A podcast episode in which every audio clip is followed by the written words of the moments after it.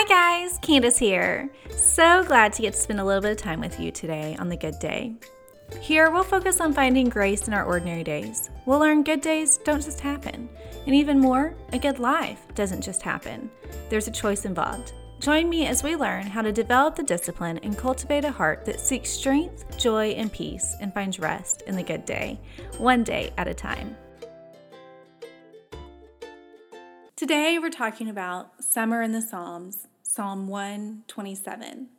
When I Wonder If Prayer Really Matters by Jennifer Wier. I guess it's because my birthday is coming up in a couple weeks, but it has me thinking about the tradition of making birthday wishes. It's fun and harmless, even hopeful, but it's kind of weird to blow out candles and spit on a cake before slicing it up and serving to everyone, isn't it? a couple years ago, my sister gave me a birthday card that had these words typed inside I'm wishing for your birthday wishes to come true. She put an X through the word wishing and wrote above it, praying. I'm praying for your birthday wishes to come true. It seems simple, but this little change has stayed with me. What about you?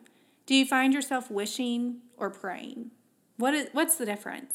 Is there a difference? This week, my friend Jennifer Wier is joining us for Psalm 127 and helping us sort through these questions. Jennifer Wier is a writer, counselor, and follower of Jesus dedicated to pointing people's hearts towards home. Jennifer has a master's degree in counseling psychology from Trinity Evangelical Divinity School and has worked with clergy, university students, teen mothers, and community members in need of mental health support. A Chicago native turned military spouse, she currently resides in Alaska with her husband of 15 years and their four young children. She serves as vice president of spiritual life for the Chapel Women's Ministry at Eielson Air Force Base and writes regularly at jenniferwier.com.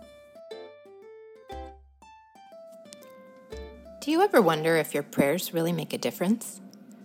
After many years of following Jesus, I still often struggled with the idea of supplication or asking God for things in prayer.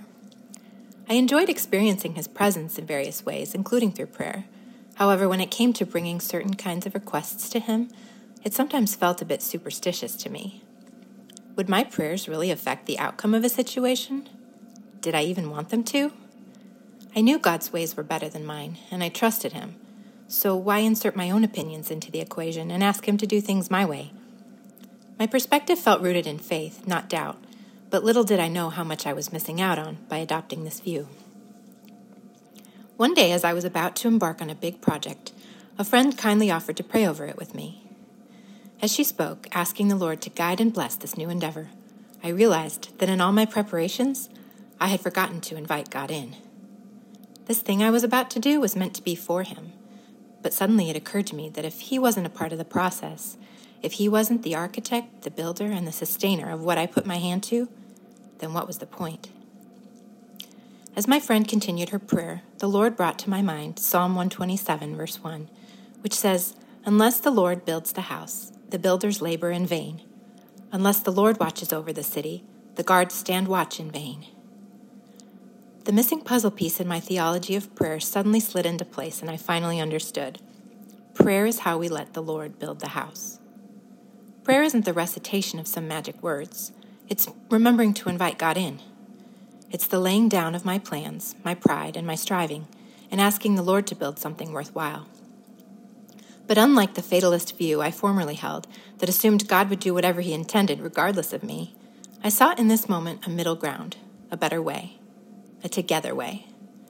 Rather than God doing it all without me, or me thinking I can do it all without God, prayer creates an opportunity to participate with Him in His redemptive work in the world.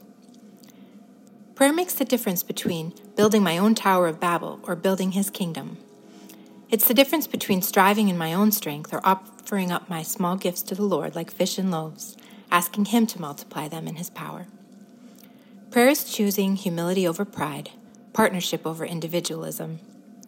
Prayer is relationship with God, and it's what He desires more than anything I could accomplish for Him. I'm getting better about remembering to invite the Lord to build by bringing things before Him in prayer, even though I know He might go in a different direction than what I've sketched out on my blueprint. Sometimes he might even say no to a particular project or request altogether, but it's because he has better plans in mind, plans he will invite me into when it's time. What an amazing thought. Other times, when I bring my ideas before the Lord, he'll respond with a wide smile and a resounding yes, and I'll watch as he builds it into something more magnificent than I could have imagined. Oh,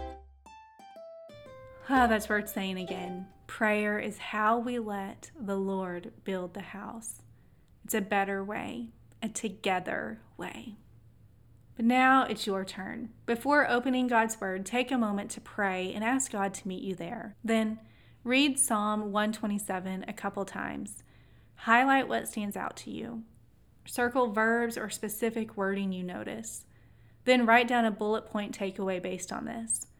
I found I statements help make this personal. Think of this as a challenge statement. Maybe yours is like Jennifer's. When I doubt the power of prayer, I will remember who I am praying to, who is listening to me, and who knows my voice and loves me. Then jot down a question or two to think about today. You don't have to have the answer to this question now, and yield to the Holy Spirit. Prayerfully ask God to search your heart and lead you to more truth and grow your faith through the Holy Spirit. Maybe your question is like Jennifer's In what area of my life have I been striving in my own strength? How can I offer this up to the Lord like fishes and loaves through prayer and ask Him to provide in His power? Again, we don't have to be Bible scholars and talk only in the thous and arts of King James Version to read this book, because when we pray before we read, we are not alone. The Holy Spirit is with us, guiding us and teaching us. Praise God for this, and praise God for refreshment as we are intentional to spend a summer in the Psalms together. For if we want His truth to be ever on our lips, it must first be planted in our hearts. Our strength grows as we rely on strength from above. Our joy grows as we see God transforming us from the inside out. Our peace grows as we spend time in God's presence, and we find rest when we intentionally seek the Lord first in our lives. For the Lord is ever our portion. The good life, well, it starts with a good day, then another, then another. Let's choose to live the good day, one day at a time.